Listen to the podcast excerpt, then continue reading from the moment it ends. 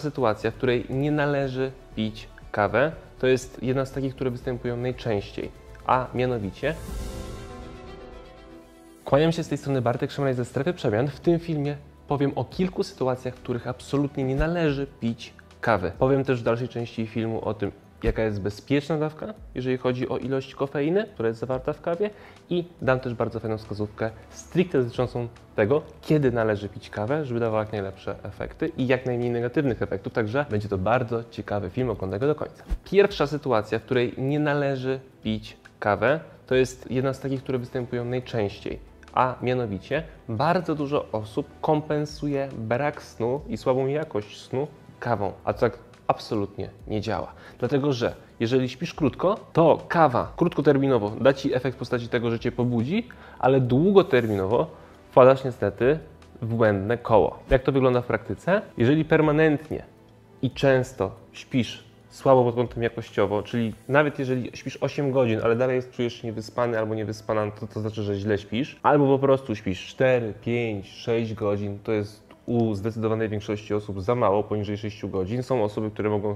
spać sześć godzin i czuć się dobrze, dalej jest ich bardzo mało. Zdecydowana większość z nas potrzebuje siedmiu, ośmiu godzin, ale to już nie jest film o tym. Jeżeli śpisz właśnie mniej niż sześć godzin, albo nawet śpisz osiem, ale dalej budzisz się bez energii, to kawa jest rozwiązaniem krótkoterminowym. Jeżeli jest tak, że to Ci się zdarza raz na jakiś czas, wypijesz kawę, myślę, że to jest jak najbardziej ok, ale jeżeli to się zdarza codziennie, to to nie jest rozwiązanie i to jest błędne koło, które doprowadzi Cię do samych negatywnych efektów i skutków tego. Dlatego, że będziesz permanentnie coraz bardziej przemęczony albo przemęczona, zirytowana, bez energii i ta kawa przestaje też działać i będziesz potrzebować coraz większej dawki tej kawy, żeby uzyskać dokładnie ten sam efekt, co jeszcze kilka tygodni wcześniej. I to się nigdy nie kończy, a wręcz przeciwnie, będzie miało coraz gorsze właśnie skutki. Więc podsumowując tę pierwszą sytuację, w której za krótko śpisz, jeżeli to Ci się zdarza raz na jakiś czas, napij się kawy jednej, dwie, trzy, to będzie jak najbardziej ok. Długoterminowo nie rób tego. Długoterminowo nic, podkreślam, nic nie zastępuje snu.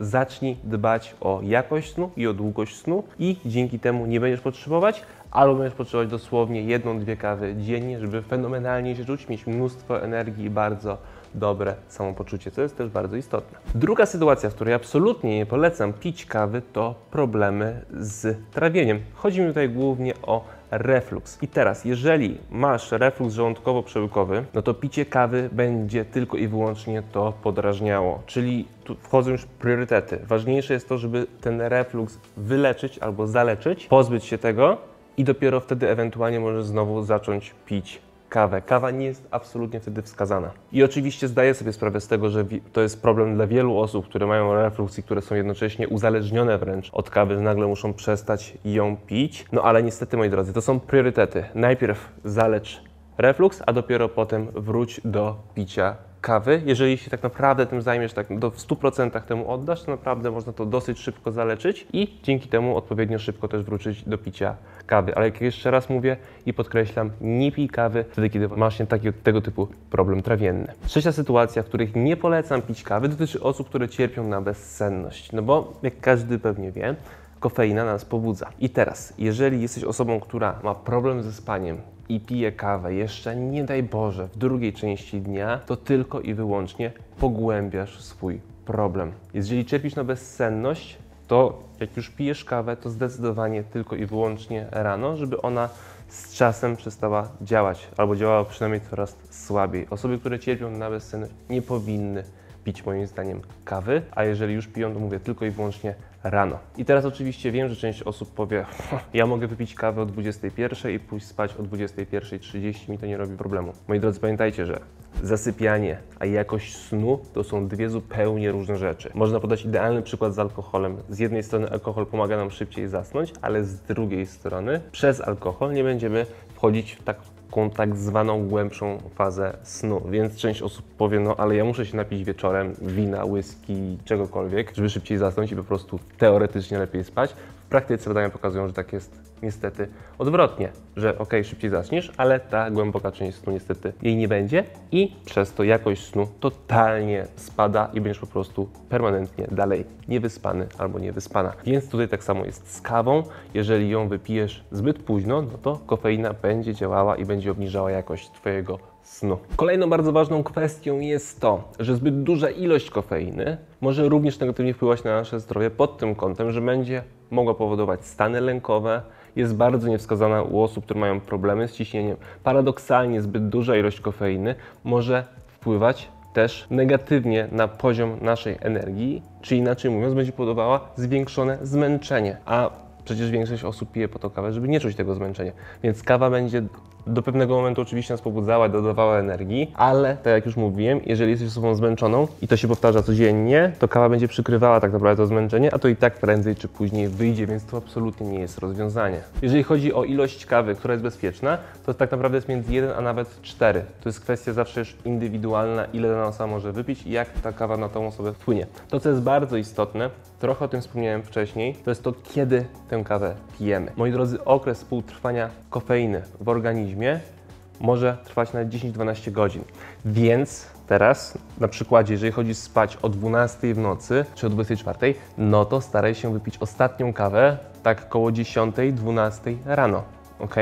Jeżeli chodzisz wcześniej spać, no to odpowiednio wcześniej tę kawę pijesz, czy jedną, czy dwie, czy trzy, czy nawet cztery niektórzy. I pamiętaj, zawsze to musisz dostosować do siebie, bo jeżeli pijesz trzy kawy i potem masz problem z zaśnięciem, to znaczy, że tej kofeiny w swoim organizmie jest zbyt dużo, musisz przejść na przykład na dwie. A są osoby, które będą piły trzy, cztery kawy, kończyły o tej dziesiątej czy o dwunastej, szły spać o dwudziestej drugiej i ta jakość snu będzie bardzo dobra. Ja osobiście piję dwie kawy dziennie, pierwsza koło piątej rano, druga koło szóstej, siódmej. Dla mnie to jest idealna dawka. Rzadko się zdarza, żebym pił więcej, trzy, może raz na miesiąc. Tak, zawsze bazuję na dwóch kawach i do tego się zaadaptowałem i na tym po prostu mi najlepiej, na takiej ilości.